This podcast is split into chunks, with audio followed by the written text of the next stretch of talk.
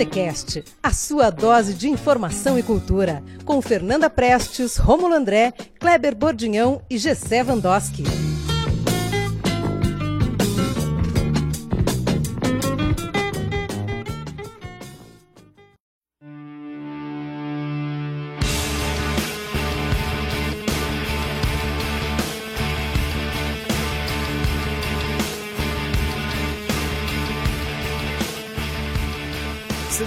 Bem-vindos, o bar está aberto novamente. Tudo bem com vocês? Como é que vocês estão? Estão com saudade da gente? Sim ou não? Não responda, não responda.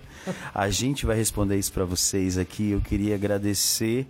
A gente está aqui na, na residência do nosso convidado. Já queria agradecer a antemão dele que começou. Não fale ainda, não fale ainda. Que é uma grande surpresa. Ninguém sabe quem é o nosso convidado, entendeu? Bom, queria já falar para vocês que é muito bom estar de volta com o Botecast. Demos um tempinho ali, tamo, a, a, integrantes estavam resolvendo certas situações. O bar estava em reforma. O bar estava em reforma. Melhor falar que o bar estava em reforma, né? E agora estamos voltando e se tudo der certo, se esse ano terminar, nós teremos o um programa até o final do ano aí para gravar para vocês. Já queria falar que vamos ter vários programas, já temos convidados da nossa eterna lista de convidados aí que sempre aumenta e teremos coisas em vídeo também para ativar nossas redes sociais ali, o YouTube é, coisas em vídeo nós vamos ter é, até o final do ano. Mas, primeiramente, queria dizer: tudo bem, Fernanda Prestes? Tudo bem. E vocês, companheiros? Tudo tranquilo? Você passou por uma odisseia recentemente? Passei por uma saga. Eu estava comentando com o Kleber lá que eu não queria que ela tivesse terminado, queria estar vivendo ela até agora, né? Mas passei por uns perrenguinhos que não foram tão perrengues assim na Bahia. Tá certo. Kleber Bordinhão, tudo bem com você? Quanto tempo? Pois é, né? Parece que foi ontem. Nem parece que foi ontem. Já faz dois meses que a gente não grava, né? Que daí, como a gente não gosta um do outro, a gente só se vê na gravação. Nós, a gente, é igual banda de música, só se conta pra tocar, né? É, é. é trabalho, é trabalho. Mas estou bem feliz de ter voltado. E agora vamos emendar. Essas, essas reformas do bar que a, que a Fefa falou, é o bar que mais se reforma, né? Tem umas duas por ano, né, cara? Além das férias. Mas estamos voltando com tudo aí e vamos manter até o final do ano, até as próximas séries. Um ano de reformas, né? no ano de, de reformas, é, umas nem tão interessantes, muito pelo contrário. É. Mas estamos de volta. Gessé Vandoski, tudo bem, Gessé, seu pé frio? Ah. Eu não sou pé frio, né?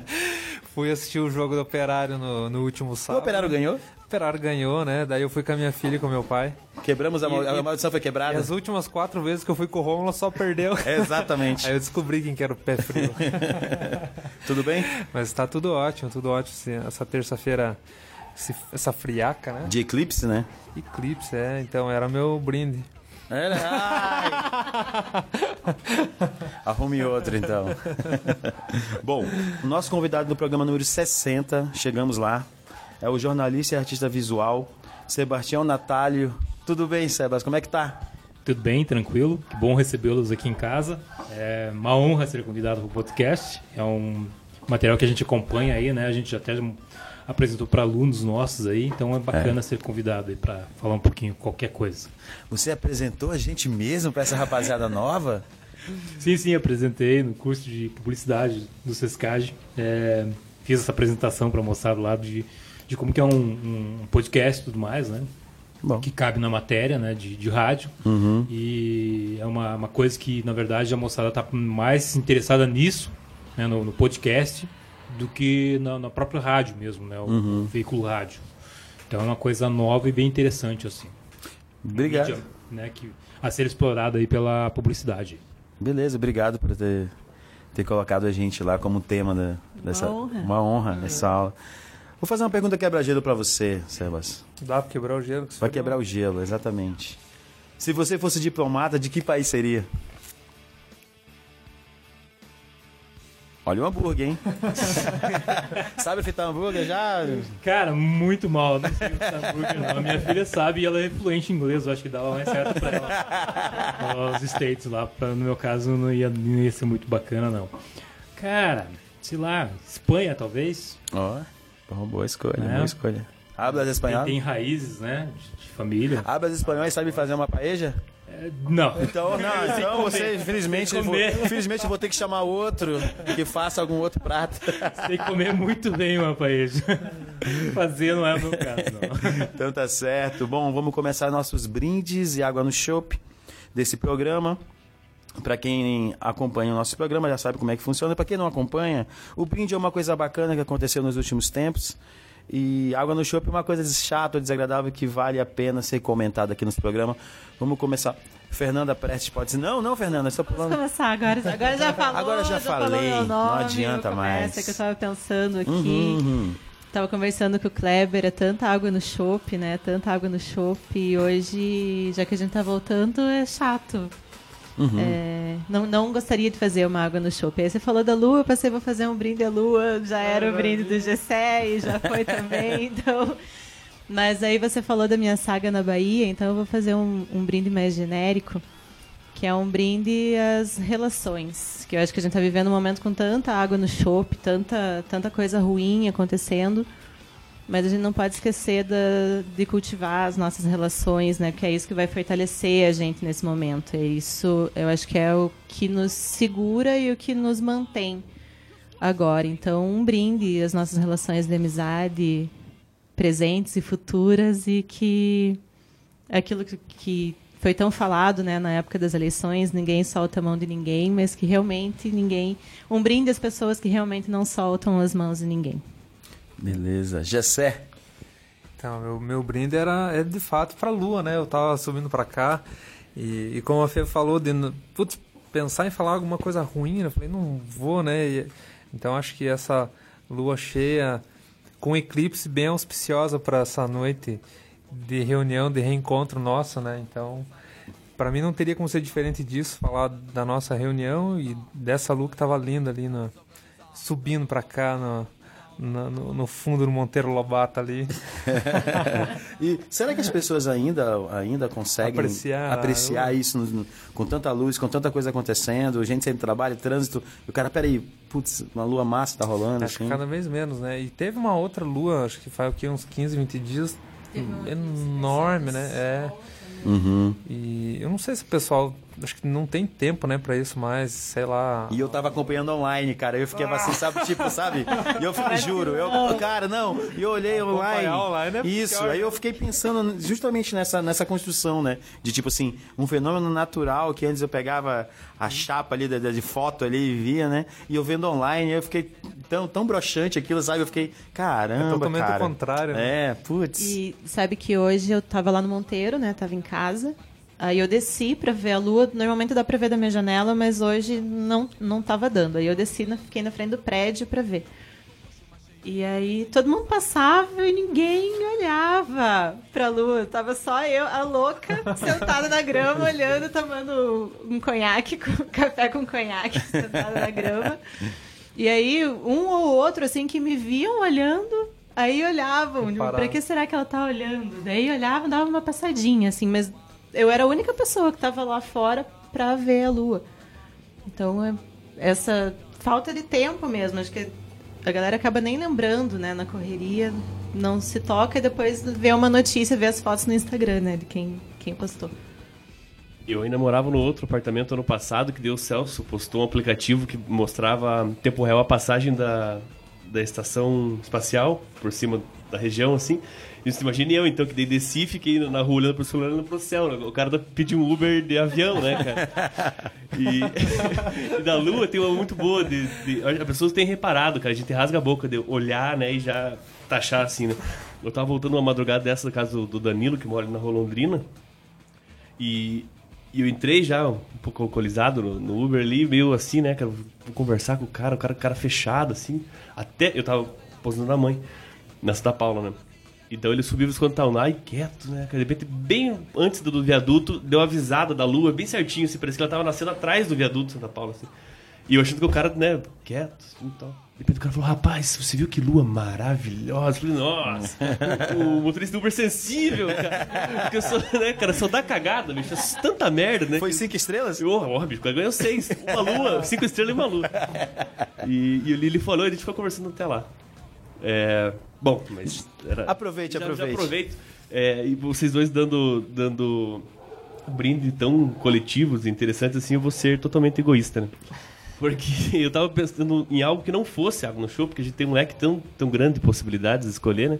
E já tinha escolhido tal. Até que recebi um e-mail da nossa, da nossa amiga Duda, que terminou de revisar meu, meu próximo livro, então eu vou fazer esse brinde. Grande Egoísta. Duda. E a Duda teve o trampo, porque até então ela revisava poemas, né, cara? Então eram duas linhas por página. Agora ela se empenhou e fez com o maior carinho e quero agradecer ela também. E para não ficar tão feio, eu quero usar o, o brinde do Gessé também, da gente se reunir novamente, né? Faz essa piada que a gente não se gosta e só se vê aqui, mas sempre bem interessante. Bom, tá certo. Bom, eu vou de água no chopp. Eu adoro. tem, que, tem que ter, né? É, é, eu até coloquei aqui pro pessoal da Pátria. Papai, eu quero ser diplomata. É porque é impressionante, né, cara, o que, que tá acontecendo com uma escolha do nosso querido presidente. É, o filho dele ser diplomata na, na embaixada brasileira em Nova York, né? E, e eu tava pesquisando, né? Porque quando sai uma notícia dessa, né? Que até eu penso que é um desvio, né? De, de, de atenção para outras coisas. Como sempre acontece, né? Do nada pinta uma notícia assim e todo mundo só fala disso. Né? As táticas de guerra é assim. E eu tava vendo qual era o passo a passo para você se tornar diplomata. Gente, é muita coisa. Que da metade da coisa eu, eu, eu cansei de ler. Imagine uma pessoa se virar diplomata. Tem que. é, a língua fluente, tem que, tem que passar numa prova, que é dificílima, são três etapas da, da, da prova. é, testes e mais testes para poder ser escolhido diplomata. Então, Tem pessoas que dedicam a vida. a vida, pra- né?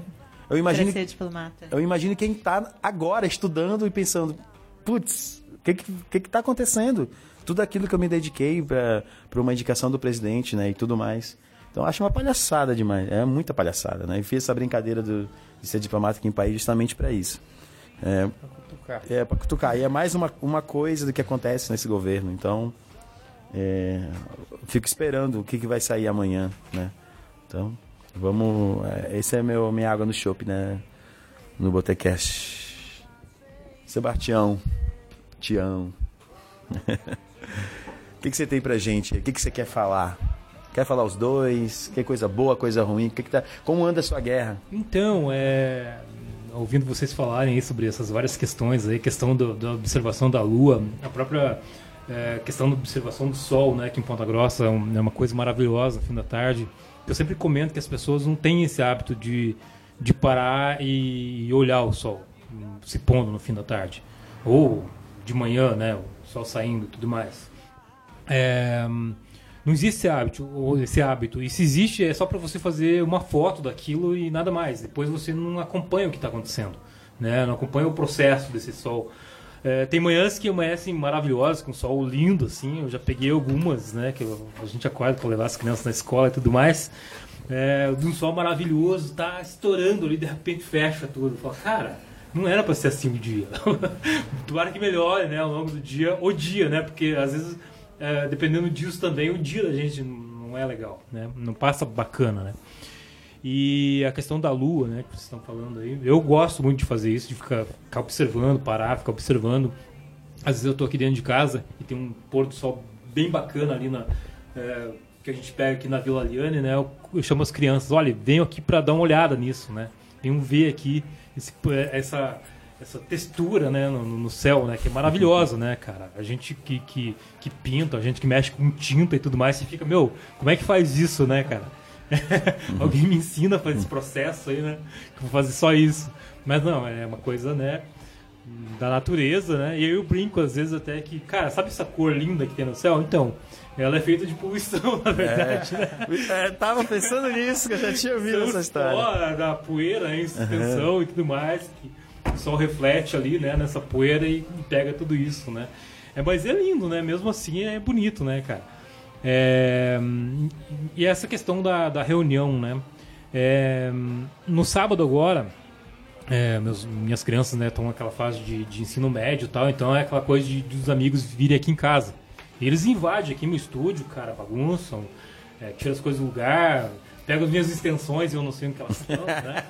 É, mas é uma coisa é, bacana. E, e, nesse final de semana agora eles estiveram aqui em casa porque eles queriam fazer uma, uma, uma noite de pizza aqui em casa, né? Molecada, né? E truco, que estão na fase de aprender a jogar truco agora, né? Aí eles se reuniram aqui em casa e, uma, e teve um feedback bacana assim deles, né? No grupinho lá de, de, de amigos dos meus filhos lá, da minha filha, né? Especificamente, a Júlia. É, que eles comentaram assim, cara, é, fazia muito tempo que a gente não tinha um papo bacana, assim, uma reunião em volta da mesa. De conversar, de sentar, comer uma pizza e, e papo, e o papo muito bacana. Aí, claro, rasgaram cedo pra gente, não, teus pais são muito legais, eles recebem bem a gente, conversam e tudo mais. Muito tempo que a gente não tinha esse papo. Então a gente fica assim, cara, em casa, né, não devem estar tá fazendo isso, né? A gente tem o hábito aqui, na minha casa, pelo menos, de na hora do almoço a gente fazer isso, né? É o horário que mais fácil a gente se encontrar, assim, na verdade. À noite daí já é um outro processo, porque a molecada já está cansada, gente quer dormir, no outro dia tem que acordar para aula e tal. É, de na hora do almoço a gente sentar à mesa, a gente tem até desligar a televisão, porque os jornais andam muito ruins, vamos falar a verdade, né? E aí bater papo, conversar mesmo, sabe? Tipo, jogar as conversas ali, fazer os, as DRs, né, na a mesa ali, né? Então tem sido bem bacana, assim, é uma coisa, um processo que a gente faz aqui em casa natural, naturalmente, assim, né, de sentar e, e ter essa conversa. E aí a gente fica assim, cara, os moleques estão sentindo falta disso e as pessoas não estão se tocando, né, de que falta isso para eles. Essa conversa. Desligar, né? um pouquinho o celular, deixar o celular do lado, né? É, e aí ter essa conversa bacana, assim. Ontem não sei se eu posso continuar falando ou não. Pode, vai ficar à vontade. No, no, no, entrevista com o Bial, lá na conversa com o Bial, é, tinha alguns filósofos lá e tal, e os caras falando sobre essa história de que, ah, que as máquinas vão é, dominar, ah, vão acabar com o ser humano, né? Seria o, o novo apocalipse, né? Através das máquinas e tal. E um, um dos, dos, não vou lembrar o nome dele agora, é, dos filósofos brasileiros ali, falando que ele não acredita nisso, que, que é, na verdade assim são, a, a, é, são os humanos que tem que mudar, é a relação humana que tem que mudar, não são as máquinas. As máquinas estão aí, elas vão continuar estando por aí, vão ser criadas novas máquinas e quem tem que entrar no processo de mudança é o ser humano e a gente está entrando no processo inverso a isso, né? A gente está acompanhando as máquinas, na verdade. Né? A gente está entrando no, no, universo delas, né? E deixando é, essa coisa de observar a, a Lua através de um programa, né, cara? Então é uma coisa complicada. É uma coisa a ser pensada. Bom, é verdade. Tudo é verdade. Tudo e é, nada é tudo verdade. É e não é. E nada é verdade. Tudo é e não é. Tudo é e não é. Bom, terminando esse bloco, a gente traz o aperitivo, a gente pede para o nosso convidado trazer uma música para ter um alívio musical ou não, dependendo da música. Vai deixar mais encucado você. É, Sebas, o que você trouxe pra gente aí? Então, cara, é, como eu falei para vocês, né? Eu, eu indiquei três músicas né, para vocês aí, né? Uhum. Agora deixa eu ver se eu lembro. É, Cantaloupe Island. Né? A primeira que você mandou é uma homenagem. Do Herbie Hancock, eu gosto pra caramba, assim. É uma música que, na verdade, eu ouvi quando eu comecei a me interessar por jazz, assim. E foi o que meio que me introduziu no jazz. E essa música, ela é, é, eu acho ela muito, muito intensa, porque assim, ela tem várias formas de, dela ser tocada, na verdade, né? Várias interpretações. É, os músicos tocam ela de várias maneiras, vários improvisos no meio da música, então eu acho isso bem bacana. Assim, né? E hum, aqui em Ponta Grossa mesmo já vi várias bandas aí tocando, o próprio Serjão, né? Tocando no num, dos Fux, agora não vou lembrar qual, né? Mas eles fizeram a abertura com o Cantaloupe. E aí é muito legal, muito bacana né, de ver isso, né? Beleza, vamos ficar com esse aperitivo e daqui a pouco a gente volta, porque agora, agora é hora de música.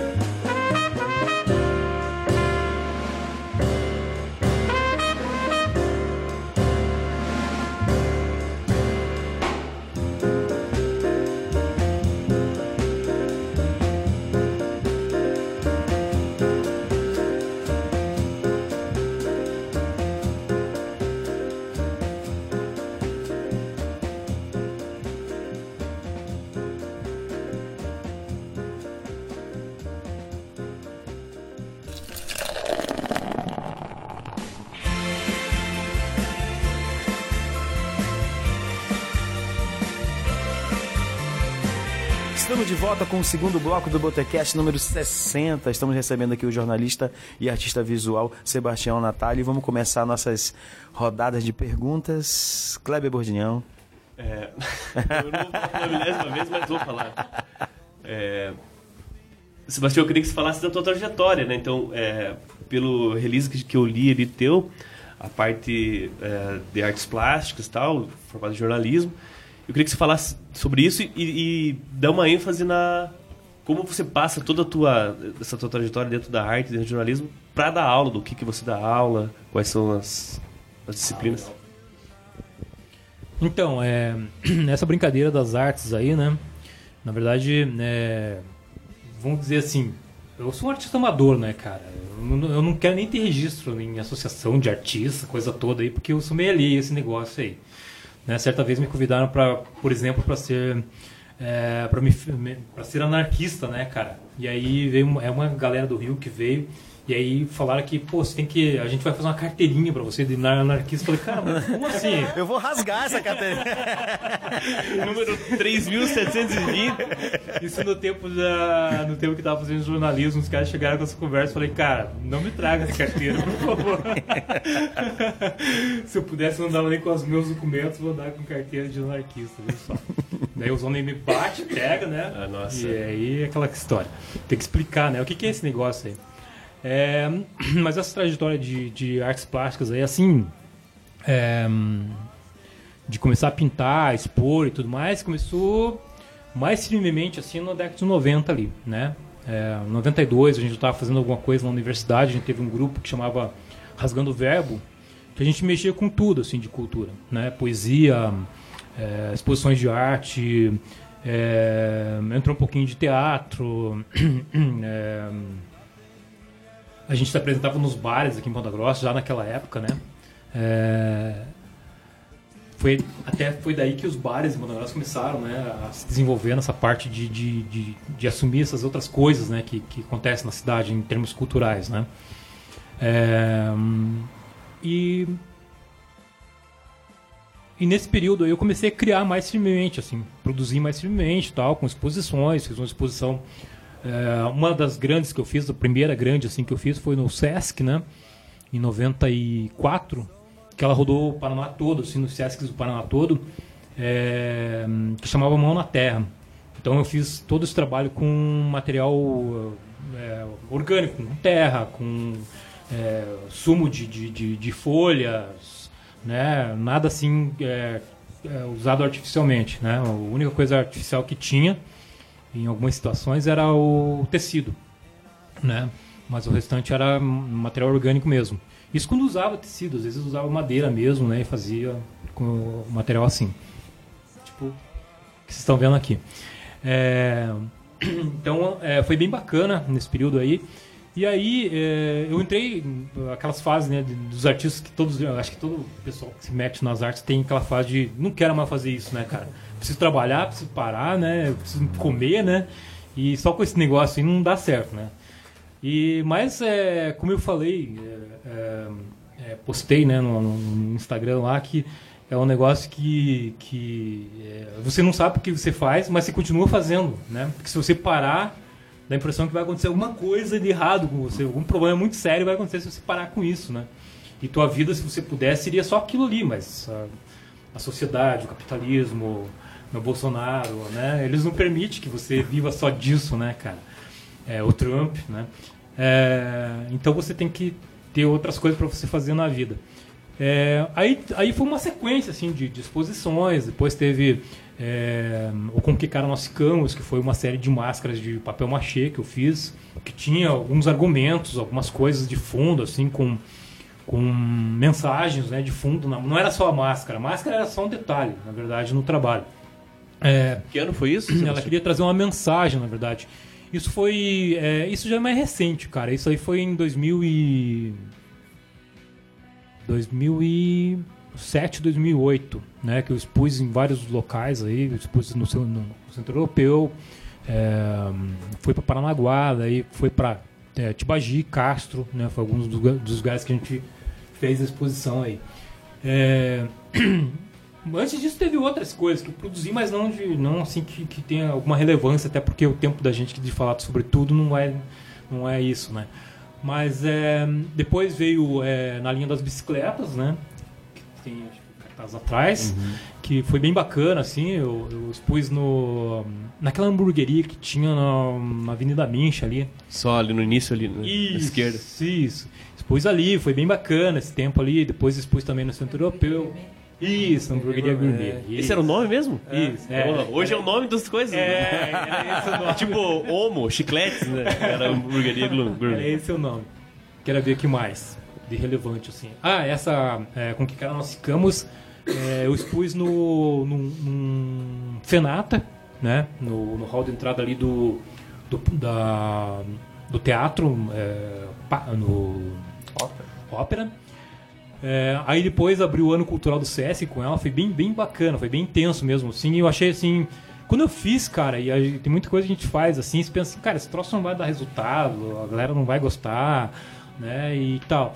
E meu trabalho ele foge um pouquinho do, daquela coisa de fazer a pintura é, que é o mais tradicional em Ponta Grossa, né? De paisagem, aquela coisa toda. Ele foge um pouquinho disso, né? Eu procuro fugir disso, na verdade. Sempre fugir disso. E pensava, não vai ter resultado, cara. A galera não vai gostar, não vai curtir, não sei o que, mas é, o que eu falo para meus alunos é o seguinte: é, existe uma diferença entre a, a pessoa que faz, né, é, e, e guarda para si, e o artista. O artista ele faz e ele é cara de pau de lá e, e mostrar, né? É como ah, a coisa, por exemplo, né? faz a música, vocês fazem a música, faz a poesia e vai lá e canta isso pro povo, né? Não quero nem saber, eu vou cantar e se gostarem. Não interessa alguém Tá. perguntou, se Não, alguém não, quer saber, né? Não, não interessa, o artista é meio assim mesmo. Não interessa se tá gostando ou não, eu tô aqui fazendo, se quiser ficar parado aí olhando, fica, né? É, e eu ouvi muita crítica, assim, é, ao meu trabalho, e algumas delas, inclusive, estavam do lado da pessoa que estava fazendo a crítica, e eu achava interessante aquilo. Eu sou o tipo de artista que eu não fico puto da cara com o cara que vai fazer crítica ao meu trabalho, eu acho legal. Eu acho muito interessante. Para e fica assim, escutando, né? O que o cara tá falando sobre isso, né? Até para eu pegar e assimilar e, né, se tiver que mudar alguma coisa depois, se tiver alguma razão, aquilo, maior parte das vezes não tem razão nenhuma. aquela crítica. É uma crítica assim, infundada, né, sem fundamento nenhum, é porque eu não gosto. Né? Ah, então tá bom, eu também não gosto de funk. Né? E vou falar isso, pronto, acabou, né? Como se fosse um argumento, né? É, mim não é argumento, né? Por que, que você não gosta de funk, né? Você tem que ter uma explicação toda pra isso, né? Não é só dizer que não gosta. E não é que eu não gosto de funk também, não é isso. É, mas é um, um exemplo. É, aí, é, como é que eu passo isso para os meus alunos, né, cara? É, ah, teve ah, o Ácido Movimento, que foi em 2017. Essa foi muito bacana de fazer. Eu fiz só no, na, estação, na estação arte ali. Também achava assim que era um negócio que não ia ter. Não que você espere que tenha visitação, cara, não é isso. Às vezes é o, o importante é a qualidade da visitação, não é ter lá 800 pessoas, mil pessoas, 3 mil pessoas no negócio. Mas é a qualidade de, de quem está indo lá ver a tua exposição e o que, que pensam sobre isso. E foi bem interessante essa exposição aí, ela foi bem marcante, assim. É, um material totalmente. é, não fiz em. é, não segui aquele padrão de fazer em tela, né? É, também as telas que eu fiz, elas não tinham chassis, eram só tela pura mesmo ali, o tecido mesmo. E deu um resultado bem interessante, assim, deu uma, uma bastante discussões sobre ela, sobre essa exposição. É, tem um sentido aí de, de psicológico nisso e um sentido social também, né? Que na verdade nessa expo- nessa exposição eu quis tratar é, as rasuras das identidades, né? Porque as identidades nossas estão sendo rasgadas, né, cara? Você não tem mais uma identidade é, que você se reconheça, né? É, a gente está meio perdido num- numa série de coisas que acontecem que tem uma hora que você não sabe qual, quem você é, na verdade, nesse universo aí. Né? Essa questão da, é, a própria questão da, da, da diversidade, que é uma coisa que eu trato com meus alunos, né? É, em publicidade isso tem que ser tratado. Né? Às vezes as pessoas ficam meio assim, de, ah, não vamos falar sobre isso, né? Mas tem que ser tratado. E era o que, que, eu, que eu quis fazer um pouquinho nesse, nessa exposição aí.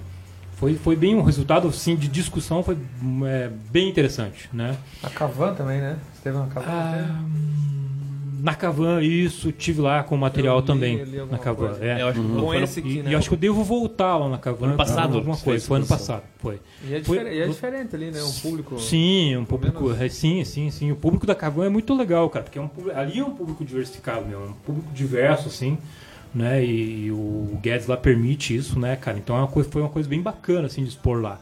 Também teve um resultado que eu não esperava, tanto é que eles estão me convidando para voltar lá expor. Eu tô produzindo, pensando em alguma coisa aí para fazer para lá. É, mas é, como é que passa isso pro aluno, né, cara? É, você vai, passar falando toda, toda- das suas vivências dentro desse universo das, das artes plásticas, na verdade, das artes visuais, né? Você dá aula É. dentro do curso de publicidade. De publicidade. É, aula de ética em publicidade, aula de, de rádio, né? E é, de estética, da, comu- é, estética da publicidade. Então é, é, é, é o, é, o, é o que eu procuro passar para eles, é o que eu faço também. Né? Como é que você faz isso aí? Professor, como é que você faz? Onde que se cria? Onde que se busca isso? Cara, é observação do mundo, meu. É observação do mundo, é leitura. É o que eu indico para meus alunos. Leiam, cara. Se vocês não leem, se vocês não, não tiverem uma leitura legal das coisas, não só de livro, né, cara, mas uma leitura legal de mundo e tudo mais, você não vai sair do, do lugar onde você está. Né? Você vai ficar aí parado e outras pessoas vão avançar e você vai ficar. Então tem que ter essa leitura das coisas, né? É, tanto é que eu levo as oportunidades que eu tive, eu levei eles algumas exposições para a gente discutir algumas coisas lá, né? De, de eles verem mesmo como é que cria, como é que faz, quem é o artista, por que, que o cara faz tudo mais. E, e quando você estava começando, que, o que, que você lia, o que, que você absorvia da, da época? Cara, é assim, quando eu comecei, na verdade, é, eu, eu é, acho que desde criança eu já- tinha esse negócio de querer ser artista, né? É, eu tenho umas garrafas aqui, numa estante minha, se vocês olharem lá, vocês vão ver, que é, que eu guardo elas porque eu quero fazer algum trabalho com elas um dia. Quando eu era criança, cara, eu tinha uma mania, na verdade eu, eu, eu deveria, deveria ter sido escultor e não é, de, de- pintar em tela e tudo mais, né? É, porque eu tinha mania de pegar as garrafas e cobrir elas com barro em volta. Pra mim era uma escultura, aquilo, eu tava fazendo escultura. E eu adorava fazer aquilo, eu pegava tudo que é garrafa, cara, e fazia aquilo em volta das garrafas, e cobria com, com barro, né? E é uma coisa que eu falei, cara, eu vou fazer isso um dia, né? Eu vou fazer com cerâmica, um dia um trabalho bem bacana com essas garrafas aí pra resgatar essa memória de, de infância, brincar com essa coisa da infância aí, né? É... É... O que eu lia, cara, na época, eu lia de tudo, na verdade, eu sempre li de tudo, né? Eu sempre gostei de ler desde criança, comecei a ler cedo já. É, o primeiro livro que eu li, né, foi a história, a a histórias Extra- extraordinárias, que era de um avô meu que não, que não foi escolarizado, né, escravo, não foi escolarizado, tal, que ele aprendeu a ler é, em jornal de, de, de, de, de que embrulhava carne no açougue. Ele chegava em casa e ele juntava as letrinhas e ele formava as palavras e ele aprendeu a ler assim. E meu pai disse que ele era um assíduo leitor, ele pegava qualquer coisa e ele sentava ele ficava horas lendo aquilo. Né? Ficava horas até porque tinha dificuldade de ler. Mas ele não desistia, ele ficava lendo aqueles livros. E um dos, dos livros, dos primeiros que eu ganhei assim, foi essas é, histórias extraordinárias, que era uma história de, de lobisomem, né? Claro, pra ter medo, né? Criança. acho que por isso que eu adoro filme de terror. Hoje eu rio muito com filme de terror, cara, porque eu acho assim cômico filme de terror, na verdade. E foi é, aí na, na- fase adulta, assim, os livros de, de artes, né, cara, todos, né, que você pudesse ter na à mão. Não só a leitura dos livros, mas leituras de galerias também, de museus, visitar, de ver exposições. Sempre gostei de ir. Eu levo meus filhos, eles têm um conhecimento de arte assim que é bem bacana para a idade deles, porque eles vão, a gente visita, a gente conversa sobre aquilo, por que, que foi feito, por que, que não foi feito, né? Porque o cara fez assim, não fez assado, né? Então tem uma discussão assim sobre isso que eu passo para as minhas crianças também, procuro passar para eles também. Cara, eu- leitura, meu, é tudo que pudesse ler eu, eu lia, na verdade, assim. Biografias, inclusive. Você pode dizer a última vez. então, a última que eu li foi ano passado, do David Bowie, cara. Eu li, o- li a biografia dele. Que eu gosto muito do cara também. Ah, Sebas, pelo que eu acompanho no teu trabalho no Instagram e pelo que a gente tá vendo aqui hoje, você aparentemente gosta de retratar o humano, né? E eu acho que isso são muitos retratos, né? Muitos rostos e isso tem uma coisa de, de filosófica, assim, de essência, de ser o que aquilo que não transparece, né? Então, fazer uma pergunta meio abstrata, eu acho. É, como que se você pudesse é, traduzir assim para uma filosofia você falou de leitura assim qual é a influência da filosofia nos teus trabalhos? Qual que é a, a, o pensamento que você tenta trazer para gente? Poxa vida pergunta difícil.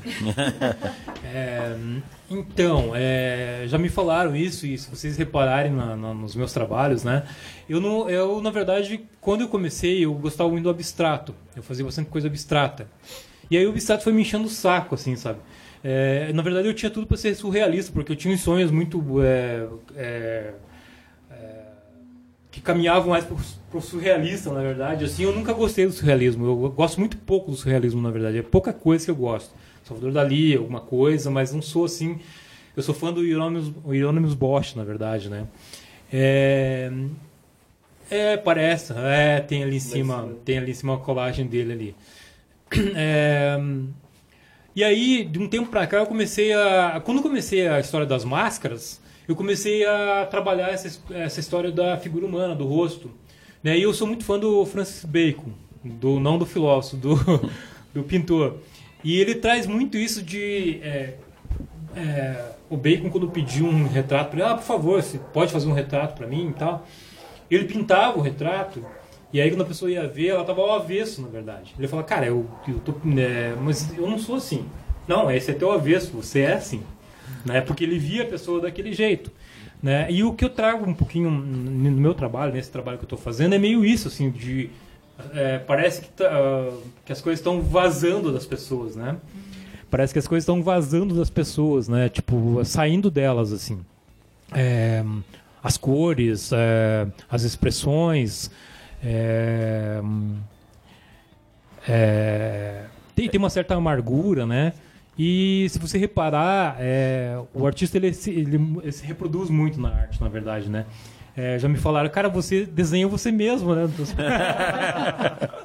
Todos eles parecem você. Eu falo, cara, é um pouquinho isso também, né? De você, é, falando filosoficamente, né? De você se expor mesmo, de você tirar de dentro de você alguma coisa e mostrar, ó, é assim que tá.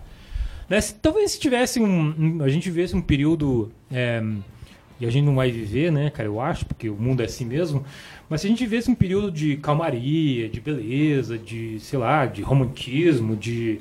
É, das coisas mais claras, assim, talvez não fosse assim minha pintura. Ela seria diferente. Eu ia pintar outra coisa. É, mas sempre, né, o, o, o, desde que a gente é, sabe da arte, os caras sempre procuraram é, é, tirar o ser humano de dentro dele, meu, é isso aqui que é, ó.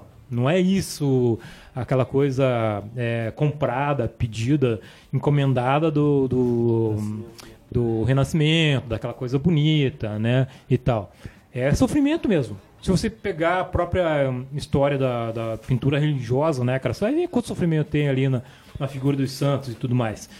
Na verdade, esse sofrimento e esses santos é, pintados daquela forma é, era uma forma de a igreja manter também as pessoas com medo, né, para que elas não se afastassem da igreja. A realidade das, da pintura é, religiosa é essa, né? Mas é a exposição mesmo do, do, do, da dor do ser humano, né? E no ácido movimento eu trouxe muito isso da dor, né? Tipo, de, cara, quem que a gente é nesse, nessa coisa aqui, de conta, nessa bagaça que a gente nem se entende, né? Nesse Brasil que a gente não, não, não não sabe para onde que ele vai, né, cara? Parece que cada vez menos a gente sabe para onde que ele vai, né? Do jeito que as coisas estão caminhando aí. Então é um pouquinho isso. É, filosoficamente seria isso de, de é, desavessar a pessoa, né? Trazer ela para fora. Né? Tá certo, terminamos esse bloco muito bacana. E vamos para mais um aperitivo. O que, é que você trouxe pra gente aí? Ah, tá, então. Então, a gente estava falando aqui de, de, de João Gilberto, né? É, de, o Kleber ali lembrou de João Gilberto, de fazer uma homenagem, né? Lembrou, mas não falou, né? um programa todo. Agora ele tem a oportunidade de falar, ele, Fala. ele fala. De um programa todo sobre João Gilberto e tudo mais. E aí eu é, escolhi o Só Dança Samba, é, João Gilberto e é, agora me fugiu aqui quem que é que tá com ele no, na música. Eu não lembro. É, Daqui a a gente volta e já a fala. gente volta, né? A gente volta e vamos falar. É, então, mas só dança samba do João Gilberto, acho, acho que o João Gilberto é gênio, né, cara? Então não tem o que falar, assim, ficar falando de João Gilberto, o que, que é, o que, que não é. Não, o pai da bossa nova, o pai do o cara que conseguiu juntar duas coisas que eu gosto, que é o jazz e a, e o- a música brasileira, o samba, né? O cara que conseguiu fazer esse encontro, né, do, do, do jazz com, com o que a gente produz aqui. Os caras lá fora a gente sabe que os jazzistas amam, né, cara, essa coisa do, dessa, dessa batucada nossa, desse barulho nosso que é bom, né? É bom demais. Deixa eu perguntar pra você. Acho que no dia da morte dele você postou no Instagram uma, um desenho, né? É, Isso. Aquilo já seu tinha, já tinha pronto. Não, aquele desenho, na verdade, cara, ele é antigo. Eu fiz pro. Eu tinha feito pro Guilherme, que ele tava com umas ideias de lançar um CD.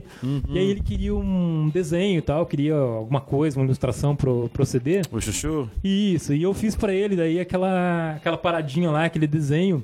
O Atom Galera tem uma camiseta que tem o mais ou menos parecido com aquele, só que colorido. E aí eu fiz esse pro Guilherme e ficou, né? Porque daí ele não acabou não gravando o CD, ele gravou acho que um EP, uma coisa assim. E ficou guardado esse material aqui em casa. E aí no dia da morte do Gilberto eu lembrei desse. Lembrei não, porque eu já tinha referência né, da coisa, né? E aí eu puxei pro, pro Instagram lá pra, pra fazer essa homenagem. Eu vi e, e o Guilherme fez um especial do João Gilberto do, do Isso. passado. Isso, Interessante. legal. Bom, vamos ficar com esse aperitivo. Daqui a pouco a gente volta com mais Botacast, porque agora, agora é hora de música.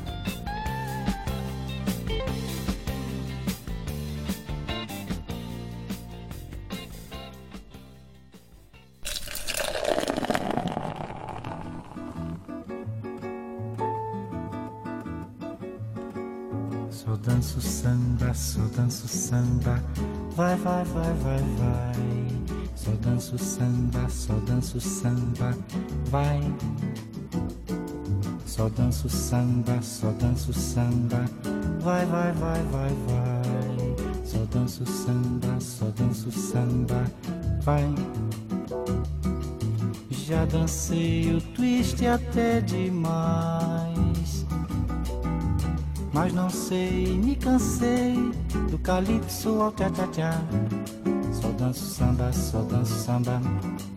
Vai, vai, vai, vai, vai. Só danço samba, só danço samba. Vai.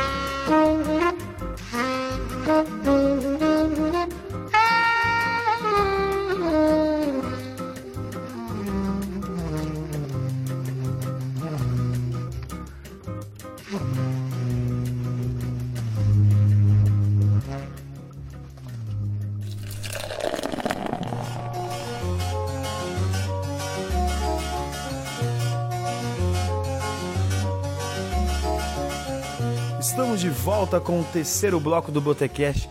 E aí, você já usou o aplicativo para ficar velho? Já usou? Então vai se acostumando que você vai trabalhar muito. Entendeu? Bom, vamos voltar agora com mais perguntas aqui. Gessé, comece. Então, eu tava hoje assistindo. Uma, quer dizer, sempre estou reassistindo e assistindo e descobrindo é, o Provocações lá da Bujanra, né? E aquilo é essencial para quem gosta de entrevista e, e eu as, tiro umas, umas, perguntas dali sempre. E é essa aí eu vi ele fazendo pro José Celso Martinez, um, uma das entrevistas dele. É, a arte vale a pena? Então, foi que Ele eu não falei. fez assim, né? A arte, Foi muito mais sarcástico. Na verdade, eu gostava no finalzinho do programa dele. O abraço é a única coisa verdade- verdadeira nesse programa. Então, cara, é, vale a pena sim. É, vale a pena, é, é necessária. A gente tava falando de Picasso ali agora há pouco, né, nesse intervalo ali. É, tem uma frase de Picasso que eu gosto muito, que ele eu falo assim, cara, se fosse tatuar alguma coisa em mim, eu não tenho nenhuma tatuagem, mas se fosse tatuar alguma coisa, eh, seria essa frase. É, a arte é um instrumento de guerra. Na verdade, assim, ela não é uma coisa que tá ali para você. Se tem a guerra cruel de um lado, né? Tipo, que vai matar pessoas, que vai eliminar pessoas, que vai é, é, causar uma série de danos ao mundo, tem a arte da. A, a, a guerra da arte, não é a arte da guerra. A, a guerra da arte também. Né? Que é o modo que a gente, meu, é, é por aqui. Esse é um caminho também. Né? O caminho da arte tudo mais que não deve faltar nas escolas, né? Que a gente é, vê que é coisa incipiente tratado nas escolas, é, né? É, a gente está num país que ainda precisa avançar muito nesse sentido de valorizar a questão da arte, de pôr arte nas escolas de, for- forma mais firme. Né? A gente está com governos aí que querem cortar isso, querem eliminar isso, a própria filosofia né, das escolas. Então é uma coisa bastante preocupante assim você é, é, não cuidar desse universo, né? Eu acho que vale a pena, sim. Eu faço, não sei porquê, como eu disse, mas eu vou continuar fazendo, né? E porque eu acho sim que vale a pena, tem que ser feita, né? É, eu acompanho o, o Sexta e Seis, né? Por exemplo, né? Que vocês tocam lá na, no, a coisa, o pessoal aí toca o mandril, toca lá na, na praça. É, a gente vê que tem uma necessidade ali. Quando você vê aquela moçada ali é, é, em torno do palco, né, acompanhando os músicos ali, a gente vê que aquilo é necessário. Meu, eu preciso disso aqui no fim da tarde, né? E que quem dera tivesse todo dia aquilo, né? Pra, pra, meu, é tão cansativo o dia, a rotina, o trabalho, ou ganhar pouco, né? Ou trabalhar demais e ganhar pouco. E aí eu preciso de alguma coisa que eu fuja disso, né? Uma diversão, né? Um, uma coisa que eu saia dessa rotina cruel que a gente vive aí. E qual que é essa rotina cruel? É a arte, né? É, ah, tem uma outra frase, eu não me lembro se é do Picasso, de quem que é, que é, é, como é que é? Agora me fugiu aqui. A, a arte existe porque só a vida não vale a pena, né? É, só a existência não vale a pena. Se não tivesse arte, eu não sei o que a gente seria, cara. Sabe? Não tivesse música, não tivesse dança, não tivesse é, teatro, né? Se a gente não tivesse a pintura, a escultura, né? Eu não sei o que, a gente seria, cara. Como é, como é que seria a existência humana sem isso, né? Ou, ou se tivesse só um caminho, por exemplo, a gente estava discutindo a questão ali da, da, da beleza, é, da estética nazista, né? É, e se tivesse só um, um sentido a arte, tipo, ah, é só isso aqui que a gente vai oferecer para vocês, será que seria bom também? Né?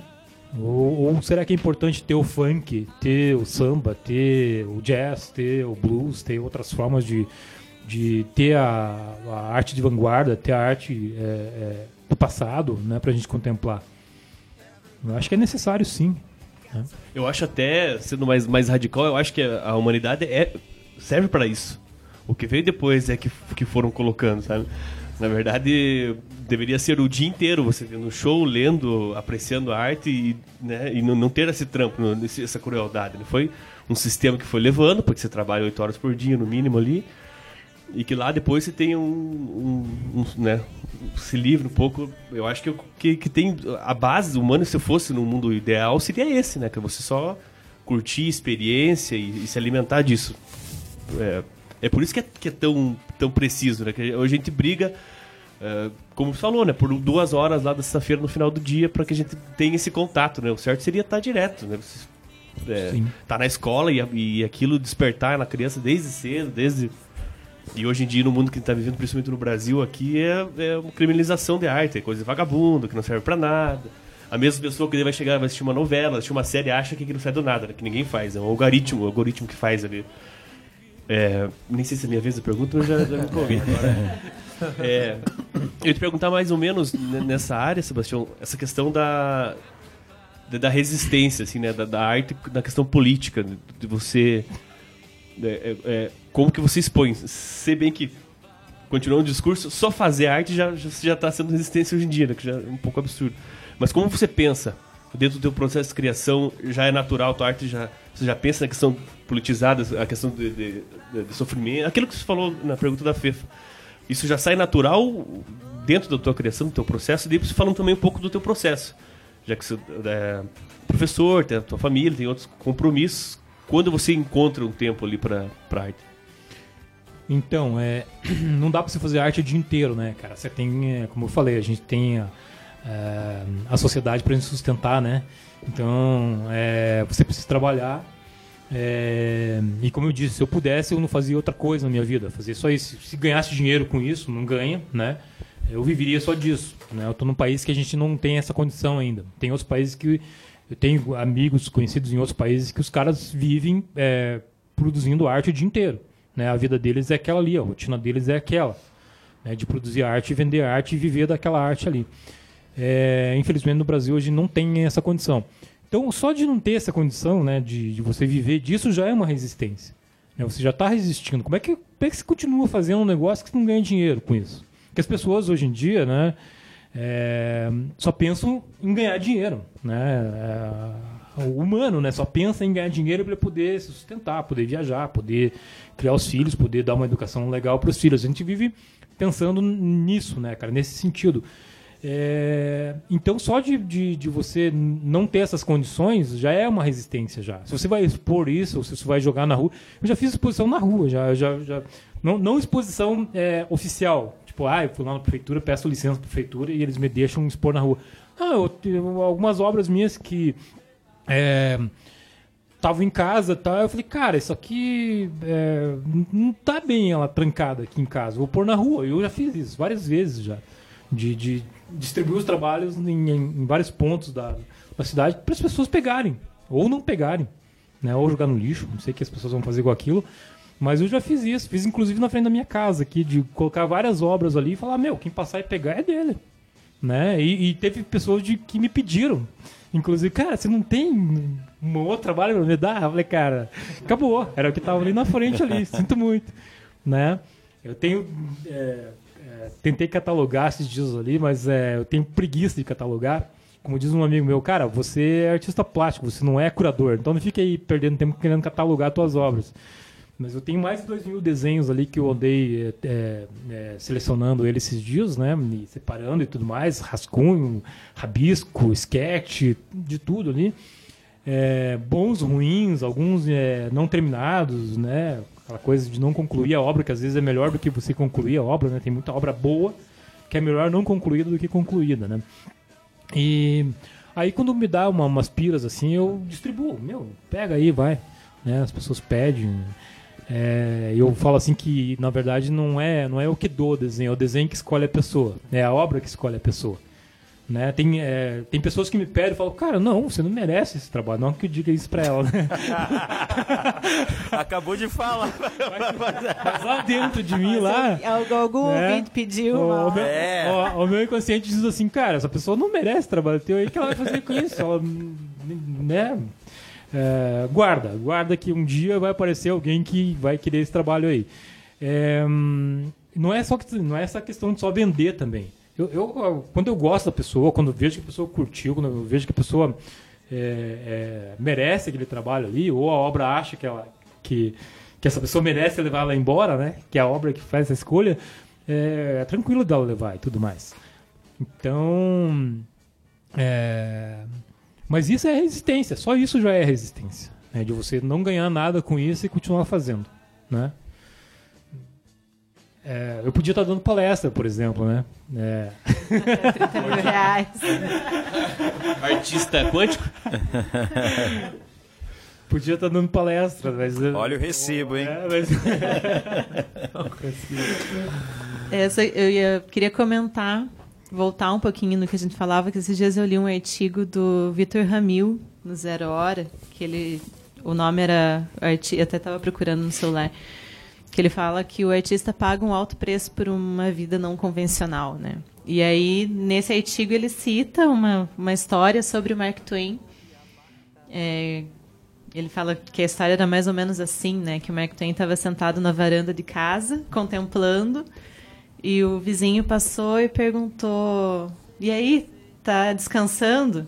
E ele falou: Não, tô trabalhando. E aí, no outro dia, ele estava cortando a grama de casa, esse mesmo vizinho passou e falou: E aí, tá trabalhando? E ele falou: Não, tô descansando. Então, acho que isso conversa muito com o que o Kleber falava, né? Do, do nosso objetivo com a arte, né? Que a, a arte é eminentemente humana, né? Isso é o que ah, é, é algo que nos diferencia das outras espécies. Então, eu acho que nada mais correto do que nós podermos nos dedicar a ela, né? E, e é muito triste que ela seja tão desvalorizada. E aí vamos à pergunta. É, a arte é uma das primeiras coisas a ser atacada quando a gente vê a ascensão dos regimes autoritários, né? Como está acontecendo no Brasil, como num processo que já vem desde a exposição da arte degenerada, né? Que às vezes ninguém sabe o contexto daquela exposição e ela já já vira é, objeto de ataque. Então eu queria que você falasse um pouquinho sobre como você vê esse processo, qual vai ser o caminho, qual é o caminho para a arte no Brasil agora. E É, acho que é isso. Qual é o caminho para a arte no Brasil agora? Ah, o caminho para arte no Brasil é continuar fazendo arte, né? Não tem outro caminho. O caminho é esse, é continuar fazendo. Quem faz, né? Nas várias é, frentes aí, né? Na música, na, na poesia, no- no- na, na- escrita, é, na questão de, de, de, de filmes mesmo, né? Do cinema tal, é continuar fazendo, não tem outro caminho, né? É- é, se, é, se essas pessoas que pensam a arte, porque a arte ela vai, ela, de certo modo, em algum ponto, ela vai ser contestadora de alguma coisa, né? Mesmo a arte mais, é, por assim, piegas ou careta ou ou que parece que está Romero Brito. é, ou parece que está incluída no sistema ali, parece que foi feita para o sistema aquilo. Mesmo ela, cara, ela pode ser vista de algum ponto ali. que É, é, você pode ter alguma observação crítica em cima disso, né? Ou ela vai receber críticas mesmo, né? Que também é importante. E é interessante que ela, que ela, que essas pessoas que fazem continuem fazendo. É, é um modo de resistência, não tem outra alternativa. É um modo de você mostrar, é, é, é levar inf- informação mesmo para as pessoas, né? Porque a arte é informação, qualquer tipo de arte é informação, é comunicação. Né? E se a gente parar de se comunicar, parar de, de informar as pessoas de algum modo, é, esses regimes aí, né, que- que- totalitaristas aí que a gente tá, tá vivendo, tá, ou tá quase entrando num aí, não sei o que vai acontecer, eles dominam, eles vão dominar, acabam dominando e, e minando o que tá, o, o que se produz, né, no- no- em termos culturais no país, né? É o que, o que eles querem, na verdade, né? É, para eles, os artistas não presta. Para eles não é bom ter artista. O artista pensa. Né? Daí vai levar isso para escola, né? Para estragar os filhos que da- das famílias de bem, né? É um negócio complicado. Para eles é melhor que não exista. É, é, a gente é, acompanha essa presidência que está aí, né? Que, cara, os ministros não sabem falar. Eles não sabem se expressar. Igual esses dias, alguém comentou lá sobre. Ah, mas o Lula também era um analfabeto, não sabia falar. Cara, existe uma diferença não saber falar e não saber se expressar. Esse idiota que tá aí, o cara não sabe se expressar. né? E todo mundo que tá com ele ali, não sei se pode falar isso, a gente vai ser censurado, se o Dops vai pegar a gente e tal. Mas, cara, é, é- Os caras não sabem se expressar, nenhum deles. Né? É, hoje ainda. ah, eu botei lá no, no- no Instagram lá sobre o ministro da, o ministro da França, o ministro do meio ambiente da França.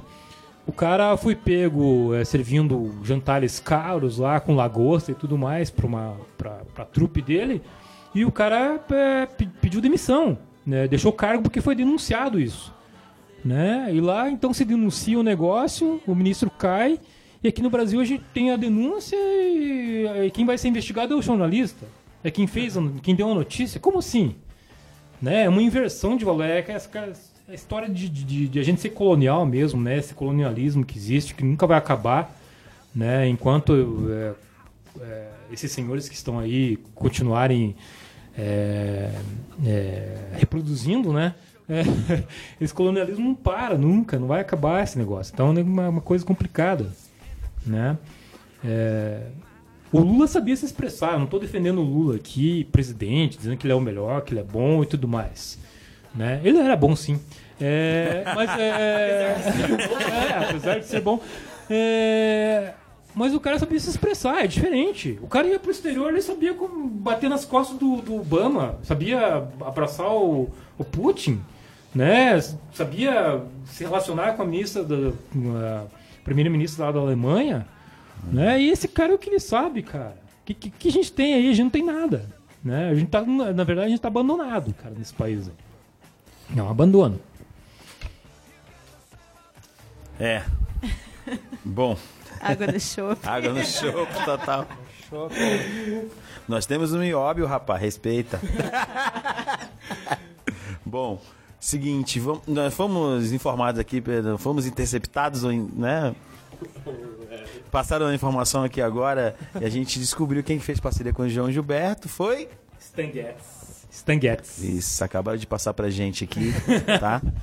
Intercept. Bom, A vamos minha terminar assessoria acabou de, de, de, informar pra gente, né? Paulo Guedes. Isso.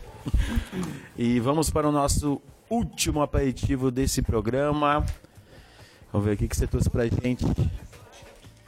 Ah, então, cara, é propor um rock, né? A gente veio com jazz, veio com veio com o samba ali e jazz também, né?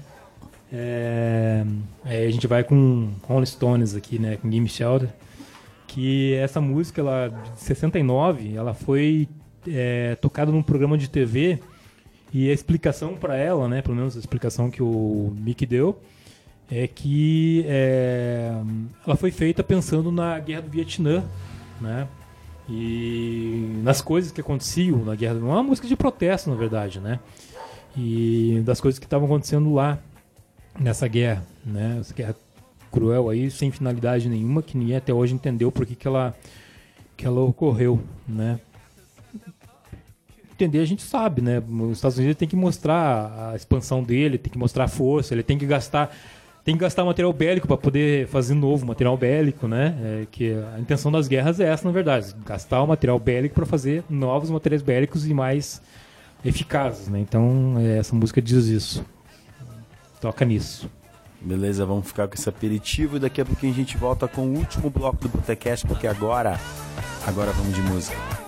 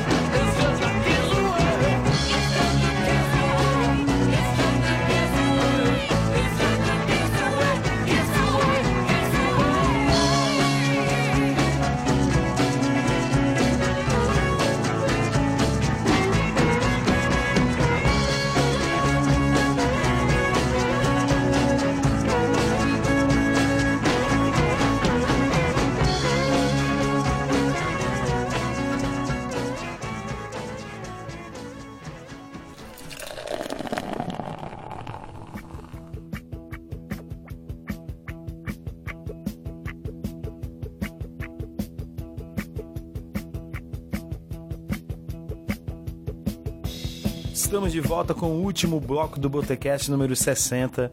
Eu já queria agradecer aqui ao, ao Sebas. Obrigado de coração por estar recebendo aqui no teu espaço, aqui no teu templo de arte. Obrigado mesmo por receber a gente aqui. Espero que a gente possa ser convidado para as próximas pizzas aí. Você Ela falou que cê- é, final de semana passada recebeu vários jovens. Esses jovens. Você tem paciência para os jovens, né? Então, cara, chama a que gente, a gente quer participar dessa conversa também e saborear essas pizzas. É você que faz as pizzas? Não, Você- não, não. Elas foram... Os É jovens você que adquiriram. montou as pizzas? Eu já dou a casa já. Queria, É demais, né? Queria agradecer realmente de coração mesmo por ter aceito o nosso convite para esse nosso retorno aqui, abrir espaço para a gente poder trocar essa ideia, conversar. Já fica o convite para uma próxima conversa futuramente aí, tá bom? Queria agradecer realmente. Bom, é, vamos dar nossas saideiras aqui, despedidas, onde a gente dá uma dica cultural, o que você deve fazer, pintar, ver, ver a lua, ler um livro, pintar um quadro, qualquer coisa. Quem começa? Quem começa? Posso começar? Vamos lá, Fefá. Ah, já que eu falei do, do Vitor Ramil, eu vou deixar um disco dele na saideira, que chama Foi no Mês Que Vem, é, de 2014, se eu não me engano. E as músicas dele são muito legais. Eu conheci faz pouco tempo, foi meu pai que me apresentou. De vez em quando ele aparece com umas pérolas, assim, na- nas reuniões do domingo. E eu gosto muito porque ele faz muitos jogos de palavra e tem muitas metáforas que são muito legais. E esse disco ele tem quase 40 músicas, é um disco super extenso, então não dá pra você falar assim, ah, eu vou sentar e vou ouvir esse disco. É, é para deixar rolando. E aí, cada vez que você ouve, é uma música que te pega naquele momento, que chama atenção, e daí você fica ouvindo. E tem várias participações, tem Ney Mato Grosso, tem Milton Nascimento, tem o Jorge Drexler, uruguaio. Então essa é a minha minha saideira. Ouçam, é bom para uma tarde de sábado em casa, e fazer alguma coisa, vai lavar uma louça, vai passar é, pano no chão e deixa rolando. Essa é a minha saideira. E queria agradecer, Sebas, por nos receber aqui na sua casa. Agradecer aos meus colegas de elenco. aqui no nosso retorno. E realmente agradecer por hoje, porque hoje, antes de gravar, eu estava comentando com o Kleber que estava bem desanimada, assim, até acho que o clima contribuiu um pouco para esse nosso hiato, né? Todo mundo anda um pouco um pouco brocochô, um pouco mais recluso, mais reservado, né? Então, é, eu agradeço pe- pela gente ter conseguido se mobilizar e, e ver que as coisas acontecem, né? Que a gente acaba ficando em casa, se fechando, às vezes numa concha assim de pessimismo e é bom lembrar que, que estamos juntos. Então, obrigada, gente, por esta noite. É, vai, vai comigo aqui. É, então, minha, a minha dica, ela é- é- acho que tá sempre esperada, né, nessa época do ano, que é o festival de música. Tá um pouco cedo ainda, mas quando eu vi que saiu ali o line-up das bandas que fazem o. A galera ali da, da Secretaria de Cultura faz um. um fazem uma brincadeira, eles colocam né, as, as bandas que. Pra, pra galera ir adivinhando. Mas acho que tem. Acho que a galera acho que já adivinhou a maioria ali, né? Uhum. E, e eu fiquei bem surpreso com algumas bandas que vão vir ali. Então a minha dica já é, se preparem aí então pro festival, que ele, na verdade ele não começa só no dia 10 e 11, né? Rola ali todo o mês de agosto, a primeira semana de agosto tem bastante coisa no conservatório, bastante coisa, acho que tem no ópera também. Masterclass, curso Isso. de violão clássico, canto E- lírico, muita coisa. Apresentações, né? Eu fui o ano passado até com a, minha menininha lá, Calice. E ela ficou bem fascinada vendo uma mulher tocando piano, um professor tocando piano lá. E tem, então tem bastante coisa nessa semana de agosto, mas culmina ali com, no dia 10 e 11 de agosto com o, o festival mesmo. No, acredito que seja ali no, no Parque Ambiental, né? Ou próximo ali do, do Paraguaizinho, como, Uhum. como vem sendo. Mas assim, algumas coisas interessantíssimas, né? como Bexiga 70 vai rolar, então só aí já vale a. Já vale a No domingo, né? Ah, no domingo, No já domingo, tem a, o u- Bexiga a 70. última banda. Ah, Mulambas, né? Acho que vai Uhum. rolar aqui. É, eu não sei se é a Moon, acho A que é a Moon, Moon. é pra ser, e o Jingle Bells. Se, se, se, se tiver, Eu acho, será que ó, não é? eu acho que é Índigo. Acho que é Índigo. É o nome da cidade, não Bom, sei. não sei, não, sei. É, também pelo horário, né? É, exatamente. É um cedão, né? O Varanas, Agora o Varanas também, eu tô na expectativa de ver eles num, num palcão massa lá. É, Machete Bomb, enfim, tem uma... uma, uma...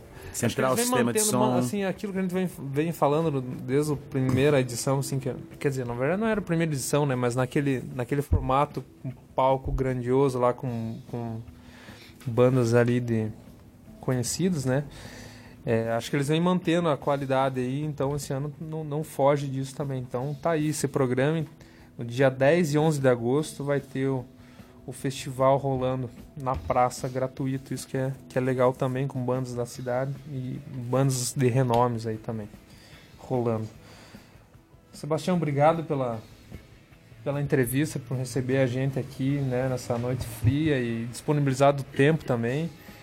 É, um pouquinho do que a Fê falou também, da gente ganhar ânimo né, para produzir de novo o programa, porque por mais que a gente curte pra caramba o que faz, né? Mas tem horas que faltam, né? Um pouco de, de- Acho que é normal, né? A gente sente um pouco de, desse, desse ânimo pra, pra manter fazendo, né? O frio, a preguiça, mas... Mas há uma necessidade interna da gente de se reunir para fazer justamente isso. Por mais eu com o Romulo, a gente sempre se encontra e daí vamos voltar quando, vamos voltar quando e a galera cobrando da gente também. Ah, Então, Vocês se encontram, então. a gente se encontra, é. É, Gente, é fica o, excluído. é que o Romulo responde mensagem da gente. Ih, rapaz. Mas que bom que voltamos, né? Enfim. E esperamos vamos tocar em frente, né? Até o final do ano tem chão e bastante gente interessante, isso que é o mais legal, né? Tem muita gente interessante que nesses hiatos a gente percebe o quanto a gente perdeu de oportunidade, quanta coisa rolou na cidade, quanta gente interessante, quanto artista, quanto, né, pessoas aí que poderiam estar falando com a gente aí. Então acho que isso que a gente perde, mas tem esse restinho de ano e dá pra tocar o barco. Só aí. Obrigado a todos e até a próxima. Bem, eu vou aproveitar então o caminho já agradecer o Sebas pelo. Já tô também entrando no, no- no apelido aí. Não, tranquilo. É isso mesmo. Agradecer por, pela acolhida aqui na, tá na, na sua casa. É, e é- é pela entrevista também, né? Como você falou, a gente, quando fica esses, esses intervalos assim. É, é claro que dá pra, sempre pra gente entrevistar, mas a gente procura pegar na época da- de lançamento de alguma produção, né? E a gente. É, teve algumas coisas, assim. E. Então, obrigado pelo, pelo, por acolher a gente, por, pela entrevista. Sempre bom de fa- falar de arte, a gente é meio, meio suspeito, porque se for fazer um levantamento ali, é, professor e artista e músico, né? Fica meio... E a minha dica é um livro chamado Descobri que Estava Morto. Vocês já ouviram falar do João Paulo Cuenca. Ele esteve na Semana Literária do Sesc 2015, eu acho. E é um livro bem, bem louco, assim, porque é sobre construção e desconstrução, tanto de personalidade quanto da cidade. Ele, ele descobre que ele, ele, ele mora num apartamento e briga com, com um restaurante que tem do lado, então do, do lado do prédio dele. Então os caras nos intervalos saem no- atrás do, do restaurante, começam a falar alto tá, e ele não consegue trabalhar. E daí ele joga lixo em cima dos caras, os caras brigam, dá, uma- dá uma cagada e dele- os, os caras dão queixa dele. E ligam pro apartamento falando, ó, senhor João Paulo Cuenca, tal, tal, tal, tal. O senhor está sendo intimado para falar sobre essa briga e tal, só que tem outro problema. A gente puxou a ficha do senhor que o senhor está morto desde. O livro é de 2015. O senhor está morto desde 2011. Daí ele fica, porra. Que ótimo. E, e daí ele vai lá e descobre que encontraram um corpo com os documentos, com, tudo, né? Com toda. Porque ele fala assim: você tem, você tem na- o que, que é você no mundo, né, cara? Você é um nome, um lugar e de onde você veio. E tudo ali dele, dele ficou com uma, uma crise de identidade. Isso se passa no bairro da Lapa, no Rio de Janeiro, que estava sendo desmontado e montado novamente para a Olimpíada, para a Copa do Mundo. E, a- e o livro é só é, sobre essa construção. Ele vai atrás, ele fica paranoico, né? Porra, se eu tô morto. E tem outras coincidências, por exemplo, o lugar onde encontraram o corpo, o nome do prédio, É o mesmo nome da cidade que ele estava no dia que o cara morreu. Ele estava lançando o livro na Itália. tem... Só que é um livro de autoficção, né? Então você vai ficar. O episódio da morte, de, de achar o cara morto com os documentos dele, é real. É a única coisa que ele fala. O resto você né, tem que ler o livro lá pra. Então é, é uma coisa de construção e desconstrução, o que a gente é, né? É bem interessante nessa, nessa parte. Tem um, um autor jovem, ele tira sal, que ele vai ficar para sempre como autor jovem. Ele tem, agora tá com 40 anos. E no meio do livro também ele faz umas críticas fodas à literatura, assim, a, a, a ser uma, ser falso, ser uma enganação. A gente já conversou com a FIFA várias vezes disso, assim. Ele se auto... Né, ele, ele reflete, eu sou uma farsa, não sou... Eu, eu escrevo livros ou... Eu tô vivendo ou tô indo em feiras literárias para as pessoas olharem para mim e dar autógrafo, sabe? É, é bem legal, assim. É, descobri que estava morto. Que estava morto, do João Paulo Cuenca. É isso aí, obrigado a todos que ouviram e a gente vai, vai continuar até o final do ano ainda. Não perdam. Não perdam. um abraço, falou. Nosso convidado. Então, eu quero agradecer vocês aí pela oportunidade né, de estar falando, conversando. É, é engraçado é, você estar do outro lado da, da entrevista, porque eu sempre fui entrevistador, né, cara? Como jornalista, a gente é, gosta de fazer entrevista. Eu gosto, pelo menos, muito de fazer entrevista, né? Adoro fazer entrevista. E aí você está do outro lado, é uma coisa meio. Você fica, né? Por isso que eu já vim pro meu território aqui, que aqui eu não me garanto. Qualquer coisa eu distribuo uns desenhos para vocês aí, fica comigo e tudo bem. Então, mas é bacana ter esse espaço né, do, do podcast, vocês é, terem essa preocupação com a cultura local aí de estar tá trazendo o pessoal para falar. Né, esses hiatos aí que vocês falam acontece, né? É, a vida é corrida mesmo, você tem que trabalhar e acaba acontecendo, mas tentem manter isso para até né, o fim do ano e para sempre, até quando vocês estiverem velhinhos, eh, aposentados, né? É, tocando essa. Haja programa! tocando essa, essa programação de vocês aí. É, é, cara, poderia falar mais para vocês aí sobre isso. É, Bom, indicação, né? Vocês estão indicando obras aí, eu vou indicar uma também. Não é recente, mas é uma obra que é meio que meu meu oráculo, assim, né? Sempre vou lá dar uma consultada e tal, que eu gosto pra caramba e gosto do cara porque ele tem alguns documentários, inclusive na TV, que são bem interessantes. É, falando sobre arte, que é o Samuel Chama. O livro é O Poder da Arte. É, para você entender um pouquinho da arte de alguns artistas, ele na verdade ele traz alguns artistas ali, não todos, mas ele faz uma análise de, é, de Bernini, de é, Van Gogh, um, Caravaggio. É, então ele faz análise de algumas obras, de alguns artistas, mas as, as análises dele são pontuais, assim, são bem interessantes porque ele vai lá no, no âmago da coisa, assim, e ele traz, resgata para você, né?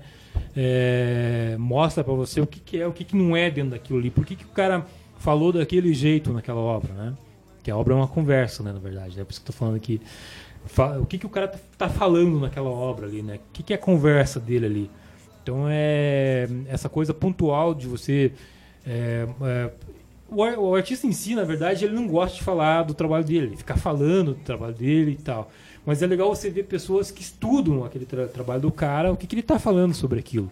Né? O Picasso dizia assim, é, certa vez perguntaram para ele, ele estava lá pintando alguma coisa lá, perguntaram para ele, o que, que você quis dizer com isso aí? Nada, é só um desenho. né? Nada, é só um desenho. É, pro artista, né? Mas é legal que tem alguém, né, na retaguarda lá explicando, é, mostrando para as pessoas o que, que o artista quis falar com aquilo. Então é um livro que eu recomendo para as pessoas que gostam de arte, tá consultando, tá lendo aí. A gente está lendo outras coisas aí, mas ainda está é, conforme o tempo da gente, né, cara? Então, é, até essa questão da leitura, a gente cobra muito é, do pessoal na escola, dos adolescentes tudo mais, de ler, né? De ler o mais possível, assim. Mas às vezes a gente mesmo, o tempo da gente acaba sendo cortado ali né? Você até está às vezes empenhado naquela leitura, né? E surgem outras coisas para você né, tomar conta, né, na, na, tua vida aí que acaba cortando um pouquinho isso, mas tem que ler, né? Tudo que cair a mão, você tem que ler. Até receita de Bolo. Leia! Bom, muito obrigado. Eu que agradeço. É, bom, a minha dica desse programa é o Nerdcast, que é, um dos- é o maior podcast brasileiro, 10 anos já, de mais de 10 anos de existência, né? Os caras são aqui de Curitiba e é o maior podcast brasileiro. Tava até vendo sobre humanos, né? Com o, como é o nome dele? É o E, é... Ivan Mizanzuki. Mizanzuki falou, né? Na entrevista dele que eu mandei até pro Gessé da Vida, que ele falou, o maior podcast brasileiro é o Nerdcast, né? E ele, ele diz que todo mundo. É que Ele fala que todo mundo um dia vai ter um podcast, né? Que até um tempo atrás todo mundo tinha uma banda, né? Agora todo mundo vai ter um podcast. Pode né? bater um- Exatamente, eu indico o programa número 676 dos caras. É, é muito programa. É Elton Reginaldo John, que é um programa especial sobre o Elton John, é, que saiu o Rocketman, que é o, o filme, né? Baseado na história do Elton John. E eu, final de semana, eu tava escutando, cara, uma hora e meia, qu- quase, não, mais quase duas horas, só falando sobre Elton John. E é altas histórias, cara. Muita história legal. Hã? Vem pra cá, será o filme? Tá. Vê, é, não, Não sei. não sei, né? Provavelmente vem. não sei. Provavelmente. Eu estudei com o Elton John. O Elton John. Aula pra John Lennon. Olha aí. E consequentemente foram grandes amigos. Grandes amigos. Mozart também. E Mozart. Eles foram grandes amigos por um período. É, Como é que. Eu não lembro. o- nome dele é Reginaldo mesmo? é Reginaldo. É porque tem, tem uma história do Stones, né? Que o Stones faz um show foda. Eles falam no Nerdcast. Uhum. que tá- o Stones faz um show foda e convidam o Elton John. E o Elton John queria chamar mais atenção com o Stones. Ele chega de helicóptero, né? Uhum. E os caras, Mick Jagger, os caras olham assim, pô, que filho da puta, né? Que é se alugando e tal. E daí quando o, o, o Elton John entra pra tocar com eles, eles não chamam o Elton John. Ele fala, e agora vai entrar o Reginaldo pra tocar. E ele o fica muito fica puto da vida, Então, né? se quer chamar atenção, vai chamar o Reginaldo, não o Elton John. Exatamente. E, e- e outras histórias, várias histórias, né, da- da- do início de carreira dele, que ele não queria, porque era. Ele é, é, não queria. é, Ele virou rockstar. Querendo ou não querendo, assim. Então tinha uma história dele é bem bacana. Fala das músicas. É, que a gente escuta, ele conta a história de cada música que fez sucesso. É bastante interessante vocês é, escutarem, assim. Eu gostei pra caramba e indico pra vocês. O Bruno Iago, o Guga Mafra e o Léo Lopes são especialistas em música, então eles destrincham várias histórias ali. Um- Uma história bacana que tem dele é que ele comprou o avião do Led Zeppelin. Quando o Led Zeppelin estava vendendo o jatinho dele, ele resolveu comprar, que é tudo cheio de veludo por dentro. então ele comprou. E, e interessante que dentro do, do avião tinha uma coleção de filmes, filmes, filmes de pornô. E uma hora o Elton John, no ápice da, da loucura dele, ele chama os pais dele pra vamos dar um rolê de avião. E falar assim, pô, tem um filme muito legal aqui, Garganta Profunda pra gente ver. Então eles estão jantando no avião, pai, mãe, o padrasto dele, vendo o filme Garganta Profunda. Tem mais um negócio rockstar do que isso, tipo assim, um absurdo que isso, né? Então, E ele era amigo, virou amigo da atriz. e virou né? amigo da, né? Teve, não lembro o nome dela. Linda aliás, Lovelace. Linda Lovelace. aliás, tem uma história tristíssima, né? Eu acho que tem um filme. Tem o Netflix. filme, né? E Ela anuncia, ela anuncia anuncia um um show, show, ela pô, chamou uma atriz por noite de sucesso para anunciar o show dele. Então, tipo, várias histórias, né, com a princesa Diana, enrolando muita coisa. Então, vale a pena vocês escutarem para ver é, altas histórias do Elton John, do Reginaldo. Beleza? Bom, é... esse programa vai estar disponível nas nossas redes sociais. Vai estar no imagens no Instagram, vai estar no YouTube também. Né? é, eu, eu preciso confessar que o YouTube tá um pouquinho, um pouquinho atrasado, abandonado. Mas a gente vai. O Rômulo já tava conversando que a gente pretende. Né, digo com o Rômulo porque não tive oportunidade de falar com, com os outros aí. Mas da possibilidade de criar mais, mais material de áudio e vídeo mesmo também. Uhum, Então, exatamente. provavelmente o YouTube renasça. Renasça. O canal do Botecast. Exatamente, vamos estar vamos se contar no Twitter. Temos nossa página onde vai ser disponibilizado o programa nessa quinta-feira. Certinho, beleza? Bom, só acompanhar a gente nas redes sociais. Vamos terminar com a moda da casa com a música Maçã da banda Vera, que ganhou o último FUC, né? Ganhou como na fase regional como melhor música, melhor letra e júri popular. Na fase nacional ficou em terceiro lugar e também júri popular. Ganharam tudo. Ganharam tudo. Uma música incrível, uma apresentação sensacional Galera, da banda Vera. É, aplaudiu de pé. Na, terminou a música, a gente já sabia que, que, a banda, que a Vera tinha ganhado, tinha coisa boa, velho. Sensacional a banda. Beleza? A música vai ficar aí pra vocês. Voltamos no próximo programa. Belezinha? Quando será? Quando será? Não sabemos. Então, Beleza? Deixa eu falar. Fale, fale. ela, né? É legal saber que tem encerramento com a música das meninas, porque é uma banda que eu, eu já vi em vários shows né, delas, né?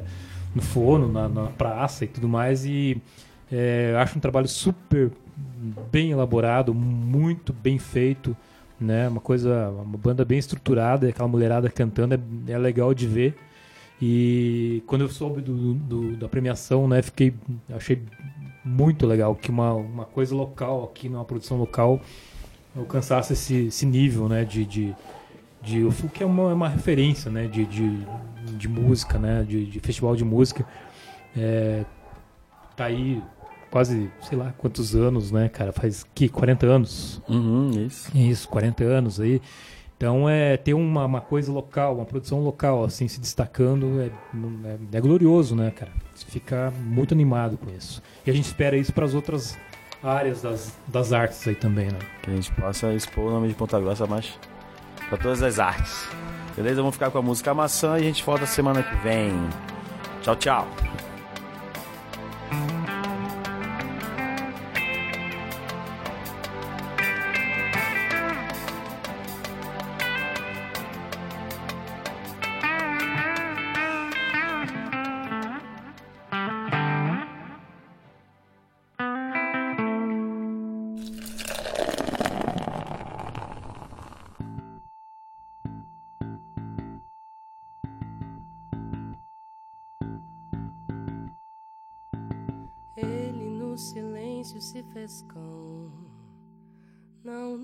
Era fruto da tua imaginação.